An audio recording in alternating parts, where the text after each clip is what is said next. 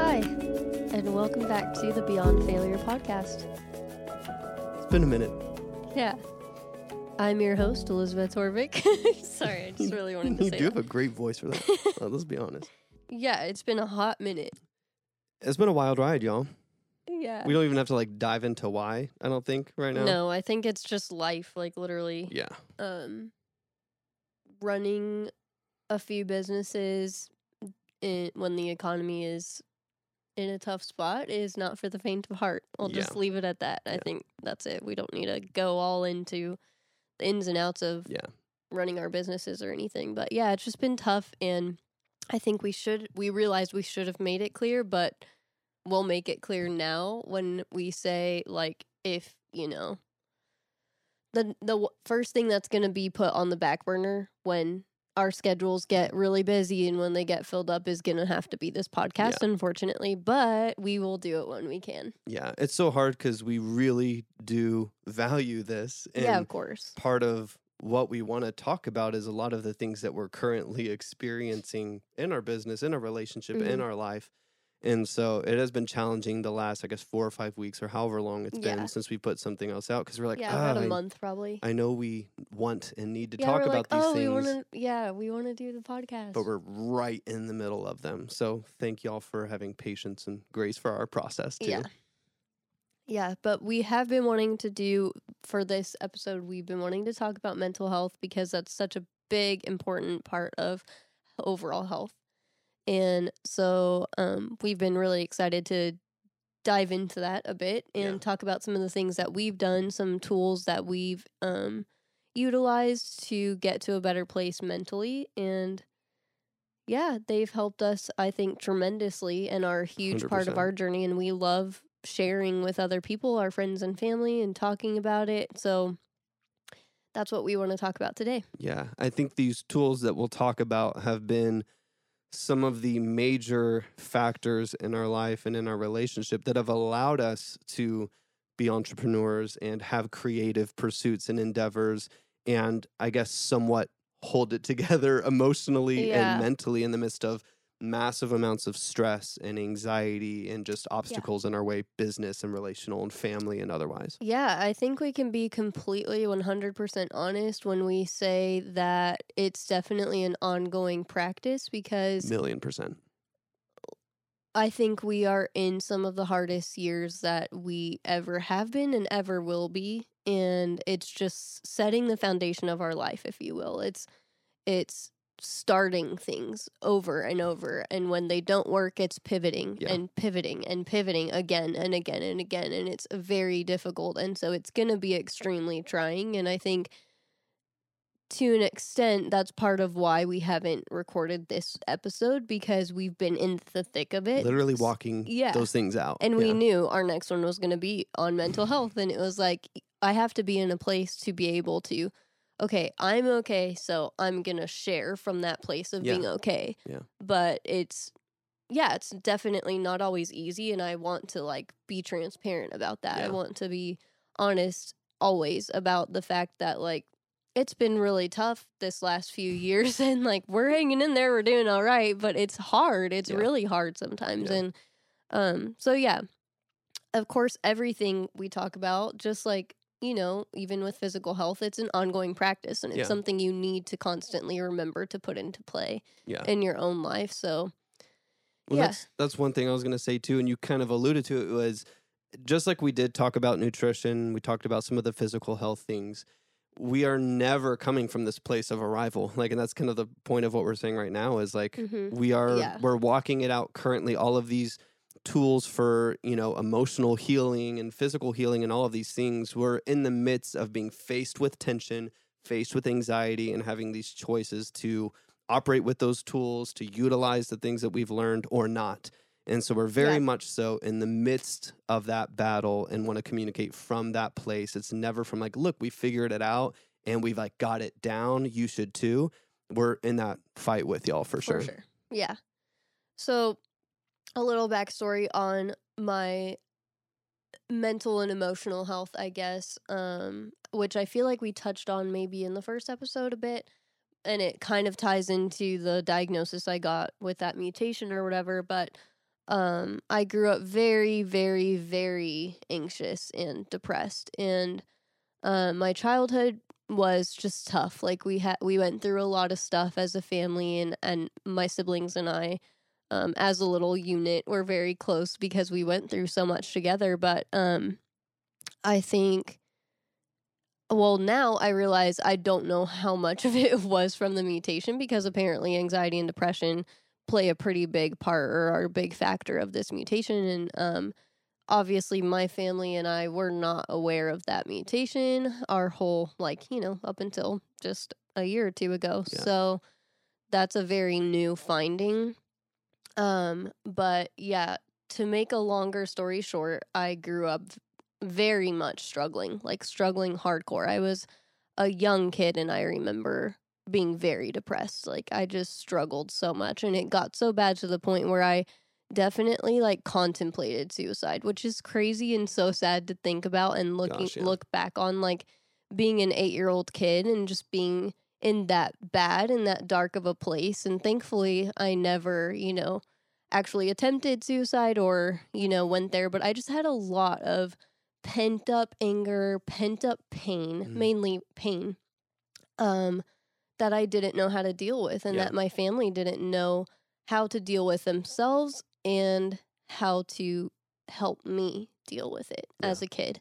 And you know, we grew up in the early 2000s when there just again wasn't kind of like the the physical health stuff or the food stuff. It's like there wasn't a lot of language for this type Yeah, of stuff right. and counseling was still kind of seen as voodoo and stuff and you know, my parents put us in um counseling talk therapy when we were young and when they first got divorced and it was just very surface you know we would go to the school counselors and stuff like that but it was just very surface that's the best way i can describe it it didn't do what i needed it to do it didn't deliver me from my pain or help me process Yeah. a lot of the like huge emotions that I was experiencing. So um I'm grateful for it because I don't know where I would have been without it or what it did save me from, but it just wasn't the extent that I needed. That's Yeah. for sure. Yeah.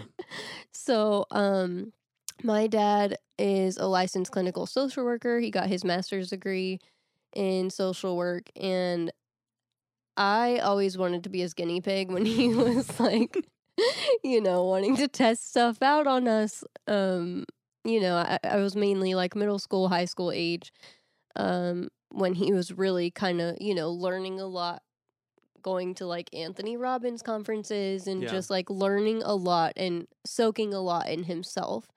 Um, he would be like, I learned this new thing, and I'd be like, sign me up. I want to try it. You know, like, am. yeah, like here I am, use me. Shit can't get any worse. Like, uh, I'm sure that it could. I know that it could, but I, at the time, that that's how I felt. I have everything to Gain. and- gain and nothing to lose. Exactly. I'm not really good with phrases, and Phillip knows that, so he's helping me out. Thank you. So yeah, I was always like very excited. Like, who knows what could work? Who Right. knows what could make me feel better? You know, if like there's any ounce of relief, sign me up. Yeah, definitely. I think like we also didn't have a lot of language for what was going on. I just knew that I wasn't happy. Like I knew that I hated life basically and that life could get better. Like I was like surely it's it's possible to get better, right? You know, Right. like it, it's not this it shouldn't be this horrible. And so I didn't have a lot of language. I didn't know exactly what was going on with me. I just knew that I didn't feel great and I was always down to try to feel better, try things out to feel better anyway. Um and so yeah, basically as my dad was introduced things introduced to things and concepts and therapies and exercises and things you could do, um I was introduced to them and my siblings were introduced to them. And so um two of the things that really I feel like were game changing and this was around the time that Phillip and I were dating um and knew we wanted to get married, but also knew that we had a lot of baggage and knew that we Mhm. had a lot of things to work through on our own individually before we were going to come together and start a family or just like be a, unit. unit, yeah. Um and so when we were dating, we really faced a lot of challenges. I think we you know, came together and it was like amazing and beautiful and perfect in so many ways, but also mm, like Brutal. very obvious that there's going to be a lot of shit we Yeah. have to deal with, Yeah. especially if we want to make this work long term. And so we, it, it was a very obvious to us. I mean, Yeah. we were just struggling so much. We, like, you know, needed to learn how to communicate together. You didn't grow up communicating, and I grew up maybe, at least in my later years, like over communicating. And um, that was a tough matchup. Sure. And I just remember my dad introducing us to two specific therapies that when he introduced us to them, we were like, we're doing this. Yeah. Like, and At all, any cost. Like, yeah. yeah. And um I I mention my dad a lot when I talk about this stuff because he is he's the reason for it. Yeah. I mean, he helped us so much not just in introducing us to it t- introducing us to it, but excuse me. Um helping us financially like facilitating yeah, the connections. facilitating- Yeah. exactly like the um places we were gonna go to get these therapies and like he really really helped us and we're Yeah. always so so grateful for him um to him for that but yeah so um those two therapies that i'm talking about are called emdr which is short for uh let's see if i can remember it okay so it's eye movement desensitization and reprocessing. And basically what it does i'm gonna do like very shortened version of what these therapies are so that because uh, one i'm not a licensed clinical Right. you know therapist or anything. And also it's just not that fun to go into like all the like nitty gritty yeah, and the science behind everything else. yeah like i don't want to bore anyone with that. The gist of it is that it mimics um basically what your brain does during REM sleep, REM sleep. It is when during REM sleep is when your brain processes through the day's events. Yeah. Um and so what EMDR does is it mimics that bilateral stimulation of when you're in REM sleep your eyes are moving and it triggers the brain to process. Mhm. And so um, EMDR is basically having a somebody who's certified to do this, um, guiding you through. Basically, you can um, focus on some like you know undealt with trauma or you know just painful memories. Doesn't you don't even have to call it trauma, but Yeah. but just some some kind of painful memory if you can't get through a story without crying or you know you can just tell there's a tinge of pain when you talk about something that's a good sign that you haven't processed through it fully and um so basically you will do something that triggers that, that bilateral movement you can hold paddles which is mainly what i did i don't know if that's what you did during yours I, I so I did both. I did the paddles and I also did the light bar. Yeah, so the paddles are basically little um paddles that you hold onto in each hand and they'll vibrate back and forth. And it's basically just triggering like I said that bilateral stimulation. Um and or you can I liked to do the paddles because I liked to close my eyes. I feel like I already naturally Mhm. process with my eyes closed a lot and so I tended to like that more, but I did try the light bar as well, which is basically just a light bar that um, goes back and forth. And it's basically the same thing. It's just triggering that back and forth so that you can let the brain know, hey, we're going to process now. Yeah. And so um, we both did that at the same time. We did couples therapy, like premarital counseling, kind of just like preparation on like how to communicate and how to be the best version of ourselves for each other and for our Right. own selves and um and at the same time did um EMDR individually.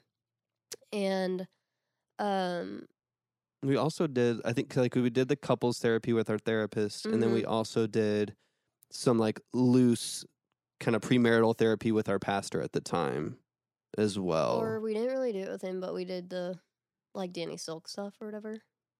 Yeah, We did some We like we were also in church, yeah, Yeah. which is where we met, and that's a whole other story. Whole but other story.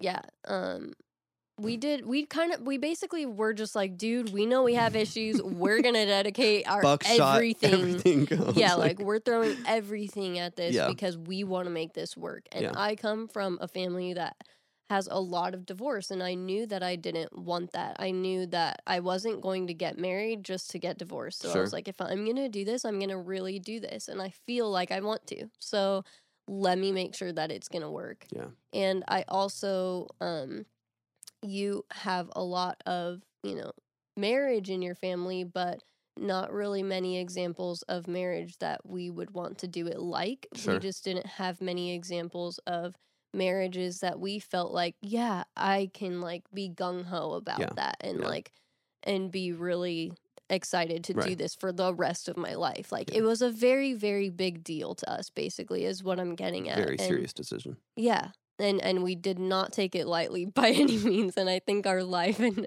and what we chose to do is it makes that pretty obvious. Yeah. but yeah, so then the other thing which was which came shortly after EMDR um is neurofeedback and neurofeedback is very interesting. It basically um it it starts off with a QEEG, which they use those in hospitals to like check brain activity and stuff. Yeah. So so a lot of people may be familiar with what a Q is, but basically they they check where your brain is at and how it's functioning. Basically, Yeah. they just check the different brain waves and like what are these waves doing and what are these doing here and they can basically read um exactly what's going on. So you can't bullshit Yeah. this, which I love. Yeah. Um because you don't know how much of what you're doing or saying is subconscious. Like Yeah. you're like no, I'm not that bad, but like inside you're really bad and freaking out. Because we just, we kind of operate on autopilot so often. Definitely. Someone's like, "Hey, how you doing? I'm fine." And it's, it's of course that's like a normal response when you're Yeah. talking to people. Like, n- not everyone wants to meet someone. Like, hey, how you doing? Like, I'm Mhm. actually it's really fucked up right now, and like life is horrible. It's like right. there's obviously some We're so societal standards, right? Yeah. But it's like this uh, cut through all the robotic responses that we have, and it's like, no, literally, you might tell me you're fine, but your brain's going ape shit right now. Exactly. Yes. And during your initial test, like they'll put you through different like quote unquote common stressors. Um and so it's basically to try to get a rise out of you because it's like what happens when something stressful happens like Yeah. what what is your brain doing you know but also like i knew that going through that was good for me Yeah. if that makes sense. Like Yeah. I knew I'm glad I, I was like I'm glad I'm going through something triggering because i in order to Mhm. deal with it it needs to come to the surface. Um neurofeedback basically is that seeing exactly where your brain is, seeing what its coping mechanisms are and then retraining it to do what you want it to do. Yeah. Um which is so very cool. It's such a great concept. Crazy. Um we did ours with Mark Jones, Mark S. Jones, I believe. There's two like well-known Mark Jones in San Antonio, but this one is very um well known for neurofeedback Yeah. and he has been doing it for I don't know how many years and um we're just so blessed by him Yeah. and and so grateful for all the work that he's done in that field. Um so he's the one that looked at our scans and was able to develop a protocol for us to retrain our brains and and um sometimes it's getting more of a specific wave hmm sometimes it's suppressing waves when there's too much or they're too high Hyperactivity. Exactly um and there's eyes closed protocols there's eyes open protocols there's like it's very fascinating if Yeah. any of this sounds interesting to you please look into it because i feel like before these therapies we did not know Yeah. Yeah. that they were a possibility like we didn't know that there was very real things scientifically proven Yeah. That completely change Yeah. And, your and psychology. I needed things too that cut through the bullshit because I, I knew, especially with my upbringing that we'll get into, like, I can't just have someone that says, How are you feeling? And Mm, I tell you what I'm feeling, yeah. and then we do something based on that. I, like, I need. I needed that Mhm. science. I needed something to tell me, like, no, you don't realize you're responding. Like, your brain is responding to tension in this way without you even knowing about it. Right. I might think I'm calm, but I'm not Mhm. like what what i have thought for so many years was normal and like calm and collected and like yeah i'm communicating clearly but yeah. like my biochemistry and like Mhm. my like my hands are hot and Yeah. like all these things that are happening my heart rate's elevated these certain brain waves are going crazy and i literally had no idea that i was my body was responding in that way Which I'm glad you brought that up because I did want to make sure to touch on that too. During neurofeedback, I was able to do biofeedback as Mm, well, yeah. which they can um, just basically check like how you're breathing, if it's shallow or if it's deep, um, your sweat response, how cold and how warm your hands are, um, all those things that are tied to stress. Um, and I mean, it was very cool because I my hands were always cold, like not really clammy, but just um like I, I don't think I would sweat a lot, but they were just Mhm. always cold. Like I wouldn't get good circulation to them Sure. because I was always so uptight. And um I was able to work on that. Like it's very interesting to just like trigger exactly where in your brain it needs to be triggered to say, "Hey, I'm okay right now. I'm not going to die." And like my hands can be warm right now right type of thing. right Um, I guess we didn't even say with neurofeedback what ends up happening. Like the way that your brain knows to do this is mine was eyes closed, what I mainly needed to work on. And so I would close my eyes and there would be a sound, like some kind of music or whatever you want to listen to, that plays full, like at full, um, what volume? Yeah. When it's when your brain is doing what it's supposed to do and then it like goes out when it's doing the opposite of what it's meant to do. So it's very annoying because you just know, like your brain knows, I want to hear this song. Or if your eyes are open, I want to watch this movie. But it's not going to be clear until you're getting exactly what you want your brain the to do. proper out of it. activity within those Exactly. ways yeah Yeah, super cool. mine was babbling brook so i did i did eyes closed too and i had this bab i would always say is this babbling brook in my ears and i'm closing my eyes and you just whatever a babbling brook sounds Mhm. like and but it would keep cutting out and then coming back and it would be real quiet Mm-hmm. and then you just like try to settle into it and listen Yeah. to it whatever and it's really interesting because you can't force anything You, you, have to remove yourself Yeah. and let your brain do what it was designed to do Mhm. which is kind of a terrifying experience. I like to be in control of a lot of things. And so it's like I like to be able to say, here's a solution, let me work at it and I'll be better at it. Mhm. And this kind of takes that out of the picture a little bit and it's just like be there, let your Right. brain do what it's supposed to do and train it like a muscle. Exactly. It literally is like that. Yeah. It's like a muscle. And yeah, I was going to say both of these therapies. So by the time you're done with EMDR, to jumping back to EMDR, um, it was very weird the first couple of times because I remember like going through the triggering memory and all Mm. that stuff. And then at the end, the therapist asked me, like, okay, so how does it feel now when you try to focus on that memory? And I couldn't think of it. And it was like really bothering me. Like Mhm. f- for a second. Like I don't know. It, it was just like I don't feel anything yeah, with it. yeah, Which kind of bothered me because I was like, I've always felt sad about that. yeah, I've always felt hurt by that. I've always been annoyed about that. Yeah. And I and I was just like, I just feel nothing. Mm-hmm. And they were like, good. And I was Like, like, is is that that good?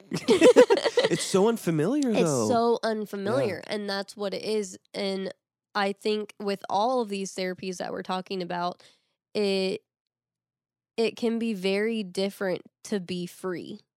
Like scary. yeah, in a way scary Yeah. because it's foreign and it's so different from what you're used to. But also like you're free. And so after those two therapies, I feel like we really were different. I mean, we were really different. Black and white. Yeah, and and I feel like we owe a lot of it to those tools and to my dad. Um but it was like we just we knew exactly what we needed. We knew we were good together. Yeah. And we knew we just need a little bit of help. And if we can get that little bit of help, I think we'll be good. Yeah. And when we did, it, Bro. it was it. That was all we needed. And then we just vibed so much better. It Mm-hmm. was like we communicate well. And of course, that's an ongoing process. Like, sure. we're still 100%. actively working on communicating well. Yeah. We, I mean, that's an ongoing thing with any couple. But, um, I mean, it just allowed us to be the versions of ourselves that we knew we actually were meant to be. Yeah. And and operate from that place and love each other from that place and it was just very powerful. So by the time we got married, we were very confident that like we've got this Yeah. and we can do this and we want to do this. Yeah. And I'm I'm ready to choose you every day.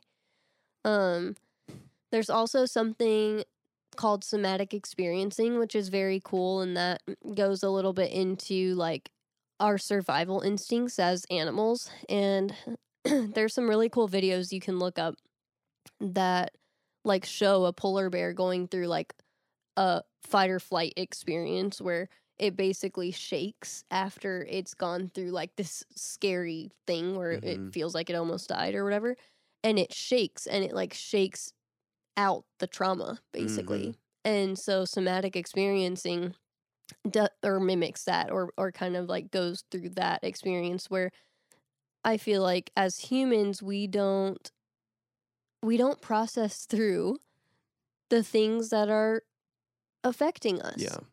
and somebody ah, i forgot who it was oh i think it was in the selena gomez documentary but she was talking about how she's very passionate about like changing or bringing this into school curriculum where Mhm. like in kindergarten we're like how do you feel like sunshine rainbow and like or are you having a rainy day type of thing Yeah. and then like i don't know around second grade it's just like gone like Yeah. there's not much of a conversation about it and she was talking about that and i really resonated with that because i was like yeah we just don't have the tools and Yeah. we or we do have the tools but we don't know about them Yeah. and especially our kids like what we what we teach them is so much like okay from here to here there's this big disconnect yeah this disconnect that happens where like we're gonna talk about your feelings and then all of a sudden you have to grow your ass up and Mhm. like don't talk about it and out into the world especially and men it's this whole thing Yeah. right Yeah.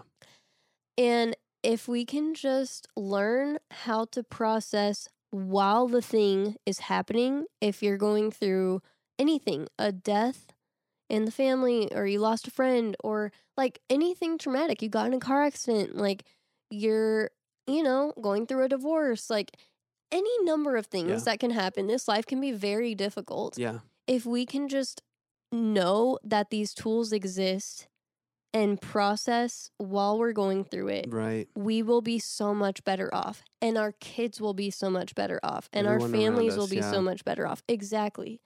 Because we will be dealing with it in a healthy manner Yeah. not bottling it up. I used to bottle it up. That's all I used 100%. to do. I, I internalized all of it and it came out in the form of anger, insecurity, bitterness, frustration, hatred. Like it was just like all dark. It was all bad vibes because I was hurting so much and Yeah. I had so much pent up pain. It was all stemming from unprocessed and undealt with pain. And yeah, when you can like just learn how to process through the pain, it's a whole new And life. just be. Yeah. yeah. And it's like, I think I became really aware of all of the mechanisms that I've used and that the people around me use in order to feel okay and to Mhm. feel safe in their Mhm. environments, whether it is anger or sarcasm or you know humor, like all of these things, or whether it's isolation, the way that they pull back. I started to become really aware of, you know, with family and friends and coworkers and stuff like that, where I was like, oh, that's why you like always have to be the loudest one in the room, or that's Mhm. why you escape in the midst of tension and stuff like that. And I feel like it also, on the other side, outside of just my own healing throughout these processes, it also gave me a lot of empathy for people that were the exact same way that I was. I'm like, 100%. oh, I can see you just trying to be funny to cover up the fact you're super uncomfortable right now Mhm. in your skin. And I would do that all the time. Yeah, I, I used to right. just uh, cover everything with humor. Everything's a joke. Everything's sarcastic, and it can be mean. It can it can be really off putting. For and sure. I yeah, for sure, give me a lot more empathy.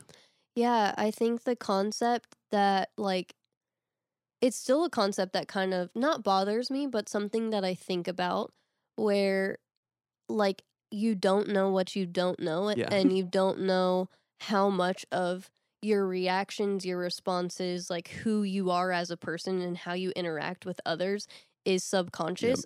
That Yep. shit freaks me out.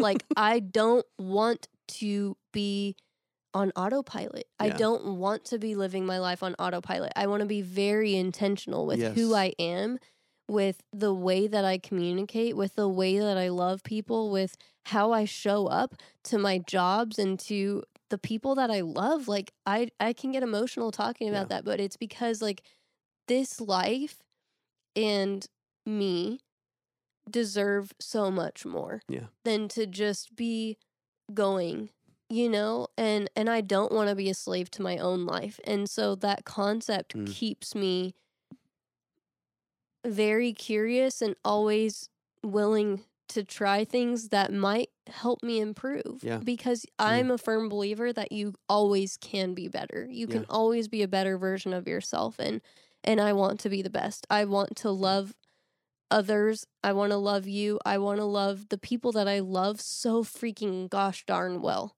Yeah, and yourself.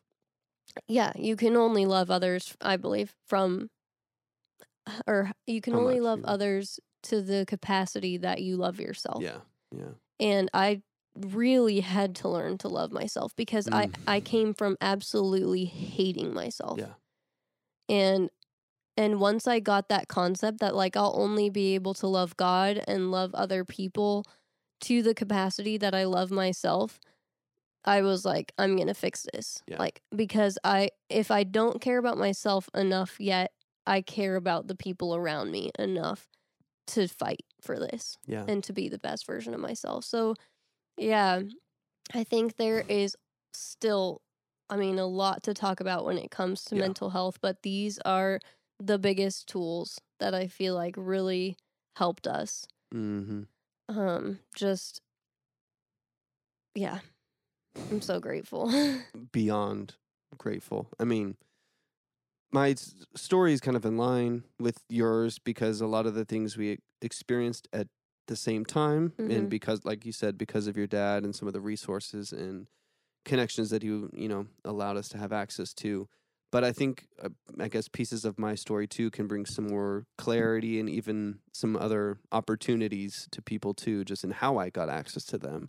Because I got access to some of these tools in some creative ways hmm um, that maybe would help some people too. But I mean, Yeah. growing up, very similar, extremely anxious. Um, it kind of ties into why, like, why fitness was such an outlet for me. hmm Is I, I would encounter a situation with a lot of tension and a lot of anger with Mhm. my family growing up, and I would escape. So Mhm. I would run out to our shed and I'd work out and Yeah. you know, some it would be pouring rain and I'd just be crying doing lap pull downs or Mhm. something. It was like one of the few ways that I got a really good mental and emotional release.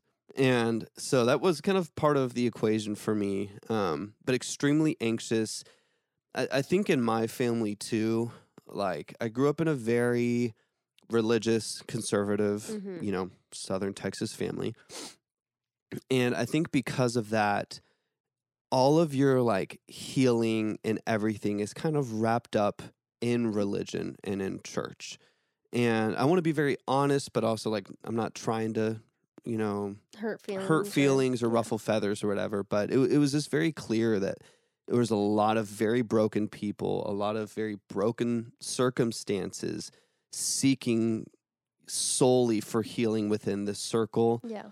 And it was pretty obvious to me that there was a lot of like depth of trauma that Mhm. needed to be worked out underneath the surface. I mean, to an extent, isn't that what we're all doing? Million percent. You know, like Yeah. we're all subconsciously trying to find answers. Yeah. Yeah. So, yeah, absolutely.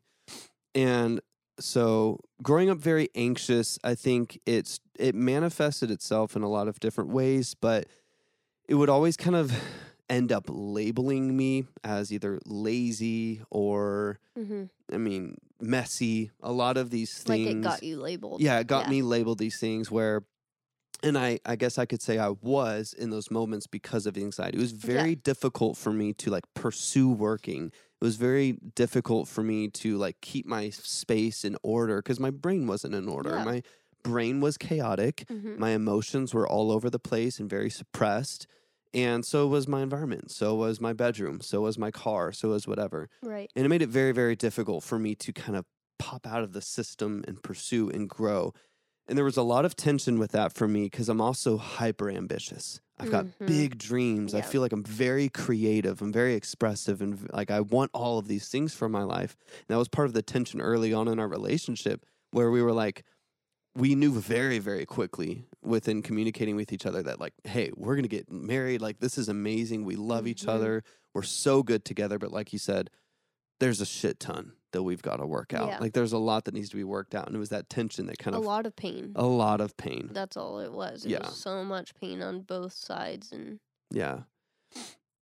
And so I, I remember there was a few situations that we kind of without going again, there's a lot that we could talk about, but without going into all of the details, where it kind of came to a place of like if we don't work these things out emotionally and if like I remember you told me like if you don't get healing in this area, Mhm. we can't be together. Mhm. And I want to be together. Like we love each other so much yeah. but we I can't deal with this form of communication with this insecurity and with this anxiety that's keeping us from actually growing and becoming stable and becoming strong together and becoming a unit. hmm I think we both knew that like it wasn't going to work Yeah. if we didn't. Yeah. And so yeah, I definitely remember having that conversation with you. That kind of came out in the form of an ultimatum, but Yeah.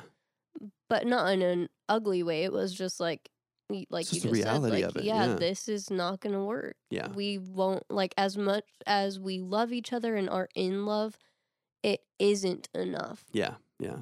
Which is crazy to say, but like love on its own, mm. unfortunately, it just it doesn't. You Yeah. have to work out the ugliness in Yep. you. You know, the ugly stuff. Yeah, it's it's kind of moving beyond the love and even the lust of a young relationship mm-hmm. too. And we were together for about three and a half years before we actually got married. Three to three and a half years I think it was three, right?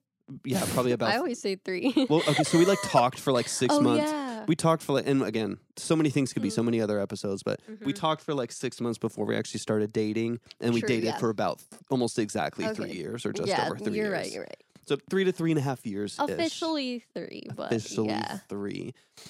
But yeah, I mean, it was yeah, was, we knew very early on, but like you said, there's so much that needed to be worked out, Mhm. and so I mean, that was kind of the start of introducing me again, coming from this very religious place of Yeah.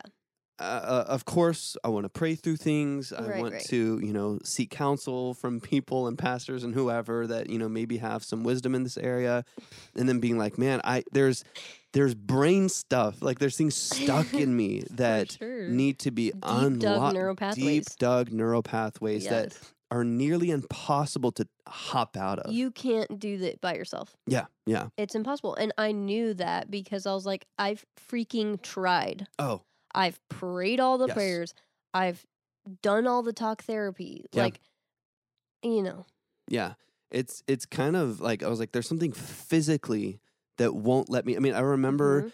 needing to go to a meeting for a martial art class to like pursue opening another class at a different school and like like doing these Mhm. things and the crazy increased heart rate and just Mhm. like I'd be sitting in my car like hijacks you. counting down the seconds to till I had to get Oh. out and my hands are on the steering wheel white Oh. knuckled like so anxious Yeah. just to like talk to someone like hey would you be willing for me to teach classes here like and and I remember it's like there's one situation I can remember that I can talk about very briefly is like I, I went to pursue teaching another class at a martial arts school and helping them with their programs. And that situation, white knuckle, counting down, I'm sweating, I'm so anxious. And I went in to talk to the people, and the guy I needed to meet with wasn't there. He wasn't able Mhm. to actually come in. And like, maybe we can set up another call or something like that. And I was like, absolutely. Like, left. And I was just so relieved that I didn't actually have to talk to the guy. Mhm. And this self sabotage affected my whole life. Yeah. And so every situation, every opportunity for growth and success that came my way always had that self sabotage attached to it That's where I would sad. be relieved that I didn't have more to do. I didn't have to have the you were conversation. relieved that like it didn't work. I'd rather be stuck. yeah. Like it was so much more comfortable, so much more familiar. and then you had the excuse. yeah, I had the Yeah. excuse. I was like, I mean, I I tried. Yeah. I didn't not not, my try. Yeah, I Yeah. went. I set up the meeting. I went Mhm. and talked to them. He wasn't there, so it's his Yeah, fault. His fault. I don't have money right now. Right. And man, that that circumstance played out over and over and over in my life. Mm-hmm. So many different things that I could go on about. But Mm. man, and like you said, that's where that's probably where our story connects a little bit more. We found EMDR, Mm-hmm. found neurofeedback, and speaking for myself was. And I, I've had conversations with people in my family and with you and with your dad, and like dramatic difference. oh yeah. I, I mean, with neuro, one of the ways that I understood EMDR as well was its ability to separate. You talked about this briefly, but the reality of a situation and the emotions that are attached to it, which is a Mhm. lot of what happens within REM sleep. right. And so I would think of these situations within family of like where a, a situation maybe where there was a lot of anger, there was a lot of tension, or there was Mhm. yelling, there was a fight, there was something. Yeah. I'd think about that situation and I can remember the situation. Right. I can remember it clearly. But when I think about it, I'm not back in that place. Like Right. my heart rate doesn't come up.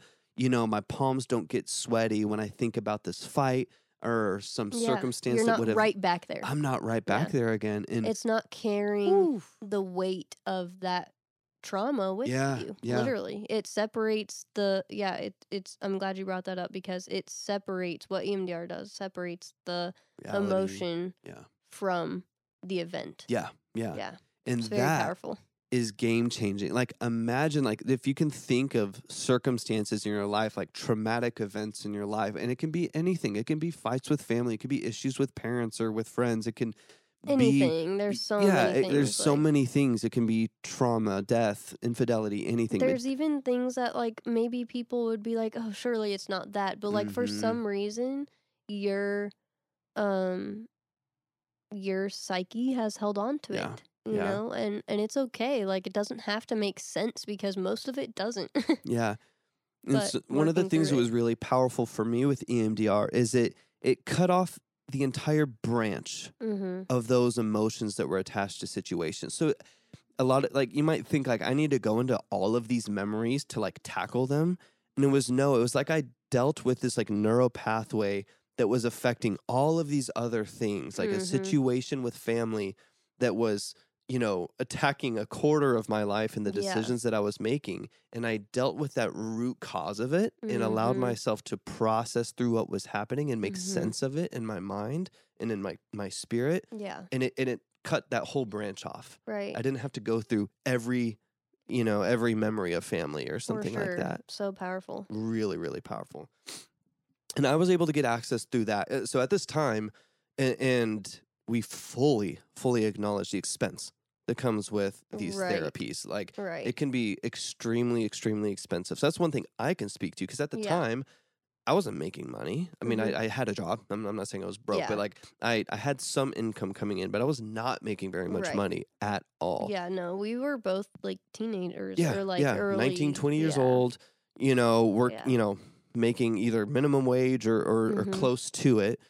And I so I, I, was didn't, making like 12. yeah, I'm making 12 an hour. And I had a few Taekwondo classes at the time. That's when I, when, when I was 18, I, I started doing my fitness training. So I was doing a couple boot camps. Mm-hmm. But yeah, definitely not. Especially like yeah. you lived out far and had to pay for gas Right, and had to pay for a car and yeah, all that. Yeah. So I, I definitely didn't have resource to it. So um, to to spend $175 a session for E Mhm. EMDR at some high level place. So I was able to go to at least here. I don't know if it's common everywhere else, but yeah, I don't know. I'm sure there's tools everywhere. yeah, um, you just gotta you gotta look. You gotta you know I do know that your there research, are yeah. certain therapists like everywhere that will work on a sliding scale. Right. So, I I did something with uh, what was called an ecumenical center here, and I do think those operate in uh, different cities and stuff, or some Yeah. version of it. So look it up. You know, do some research. It does take some effort, but hmm with this place, I was able to operate on a sliding scale Mhm. where I could yeah, pay. same here. I mean, Yeah, same with you. Where I could pay like fifty dollars a session,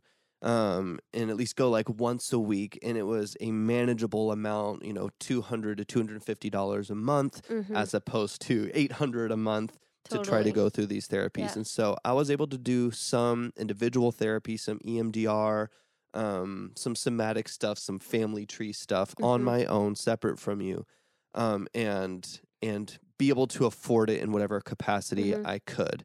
Um, and your dad was very generous in connecting us with these places and, and Yeah. giving us some of the resources in order to facilitate these connections. Mhm. And so that's something I would highly recommend doing in your city, wherever you are.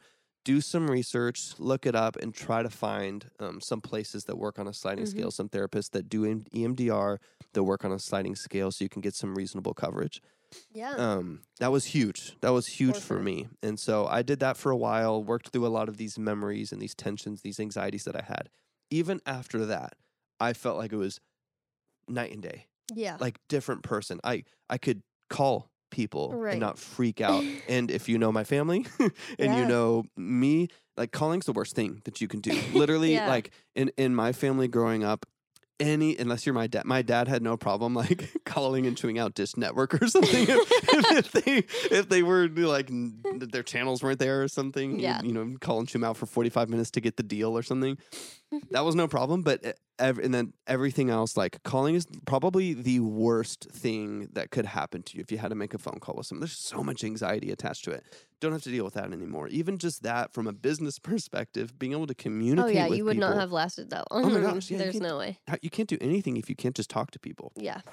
For and sure. And so that, that that was a big thing there. And then with neurofeedback, that was another game changer. But same thing, it, neurofeedback can be extremely expensive. It can be a lot. And so I was able to get access to a program through a local college here called UTSA, Mhm. um, where they're training people in neurofeedback. They're Yeah. licensing people. Mark or- Jones. yeah, with Mark Jones.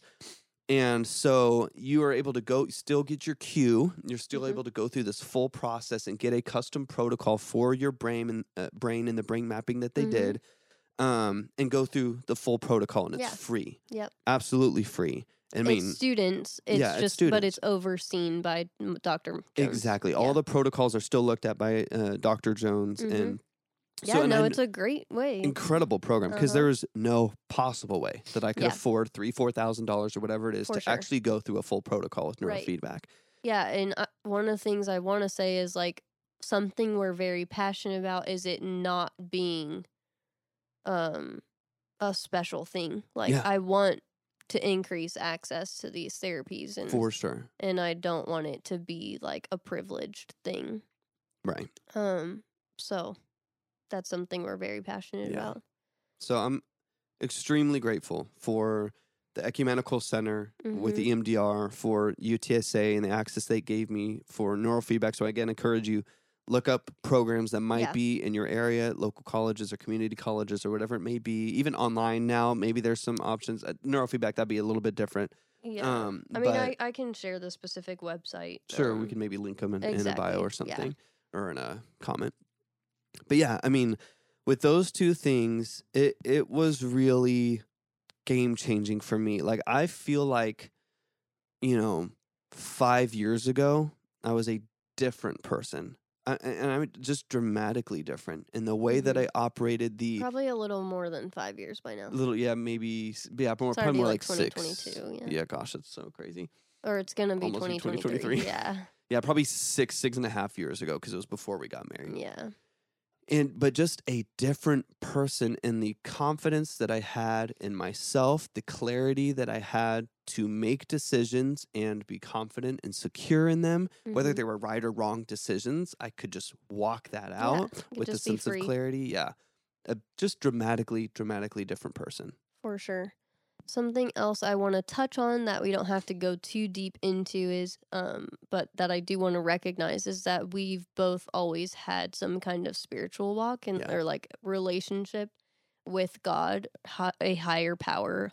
Um, and I do personally feel like that is just important. It's important to have something bigger than yourself. Yeah. And Yeah. Um we met in Christian church and we were involved for so long in that realm. We are not in that place anymore. Um I don't really know if I consider myself a Christian right now. I don't really care to like define it. Um I do personally believe in Jesus just because of the like r- very real encounters and Sure. and relationship and experiences I've had with him specifically, but um but yeah, religion just isn't really anything to me right now, but I do just want to recognize that that relationship with God played a big part in our marriage and in our relationship as well. Yeah. And um so in between all this also we had a relationship with God and specific encounters here and there that were like life changing yeah. as well. Absolutely. And I just wanted to touch on that because I feel like it can easily get overlooked or, or become too religious. I Sure. think I think um we easily step into like, okay, well then I have to define this and I have to make sense of this and like it doesn't have to be any of that. yeah. Like to to me God is not like easily defined Yeah. at all. I Yeah. think that's what I can that's what I do know is Yeah. that he, he doesn't fit in any little box or any perfectly curated thing. Yeah. Or even the Bible or or anything like that. And and so um yeah. I, but I just did want to touch on that Yeah. that like this was also a big part of our journey and really helped us mentally, emotionally. Yeah. Um there was a lot of things that led to more trauma when it comes to like the church stuff. But that's, a whole other yeah, that's a whole other conversation that I don't care to get into at all right now. Yeah. Um again. the the good part yeah. of what I wanted to focus on was the relationship with God. Yeah. Having a higher power is something very important, I feel. Yeah. And it really can be a really good and nice outlet yeah. To have a kind of like some kind of prayer, meditation, you know, some kind of quiet time and worship Yeah. and stuff like that. I think it can also keep you like very grounded and and humble. Yeah. I think especially as like you pursue healing and you overcome a lot of these obstacles and you you know grow in your healing and your Yeah. ability to express and and all these things to kind of get up on yourself a little bit and I think believing that it's in service of people and it's in service of what's around you and it's in Mhm. service of nature and it's in Yeah. service of God that you are finding this healing. It actually is for the betterment serves of the, world. Good. Exactly. Yeah, then Yeah. It, it, it humbles you. It kind of makes you smaller and it, Yes. it makes you It's a good ego check. Yeah, it's like Yeah. makes you insignificant and very significant at the same time, Totally. which to me is like what humility is. Yeah. And I think that was a big part of it too. For sure. So I feel like that's a good place to stop. Yeah. Like leave off on. Um. I you know I know that we'll have so many more conversations about all this. Um. If you guys have any questions for us, please let us know. As always, um, you know where to find us. Our DMs are always open. We're Yeah. always happy to talk about this stuff. I have reached out to so many random people and strangers on Instagram, anytime I come across a comment that is somebody just struggling, like I will DM them and I've made friends. Like I Yeah. have a really good friend that's in San Diego now. Shout out to you, Joy. We're like pretty good friends now and, and we met through Instagram and I think it's Yeah. really cool. And she started doing some of these therapies too. And so maybe having someone like her on or something in Yeah. the future, um, just to hear different perspectives and different um mental health journeys and 100%. um, yeah, it's a really good topic though. We Yeah. can go on and On on, and for on. hours about it because we're so passionate about it and because it's been such a big part of our stories.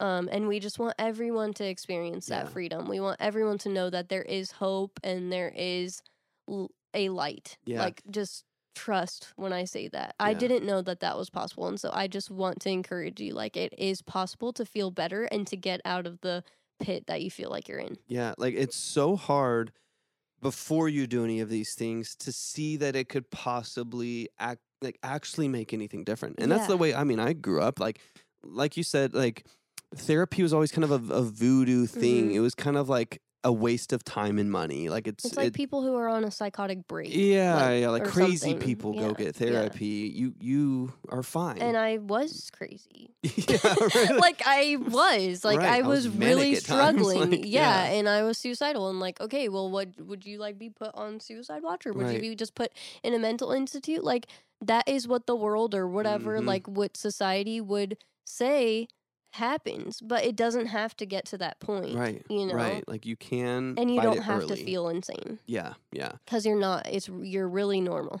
Yeah. So just know there is like legitimately like you can change in, in the anxiety that you think is normal and all of the things that you have familiarized yourself with in your life that are negative don't have to be there. There are options, there are tools and opportunities out there to help you. And I'm I'm first person speaking through that of like being incredibly anxious and coming to the other side and not being as anxious and my voice dropping and my ability to just Mhm. breathe and talk to people and communicate clearly and not feel all of the Yeah. the sweatiness and the high heart rate and like all of totally. the stuff The hijackings. the- yeah, the self sabotage, all of those things have allowed us to have the capacity, like we talked to full circle at the very beginning, of having all of these different businesses and have creative endeavors and not lose our minds in the midst of it. It's very difficult. It's been extremely trying, but we've been okay with in our marriage and we've oh yeah. been okay with in our mental health and way we can actually Mhm. process, we can actually sit through these things and not feel like we're going crazy. yes. And that's incredibly powerful. The last thing I'll say is that I know it can be really difficult to just be vulnerable, like Yeah, to admit that you're not okay and to admit that you need help.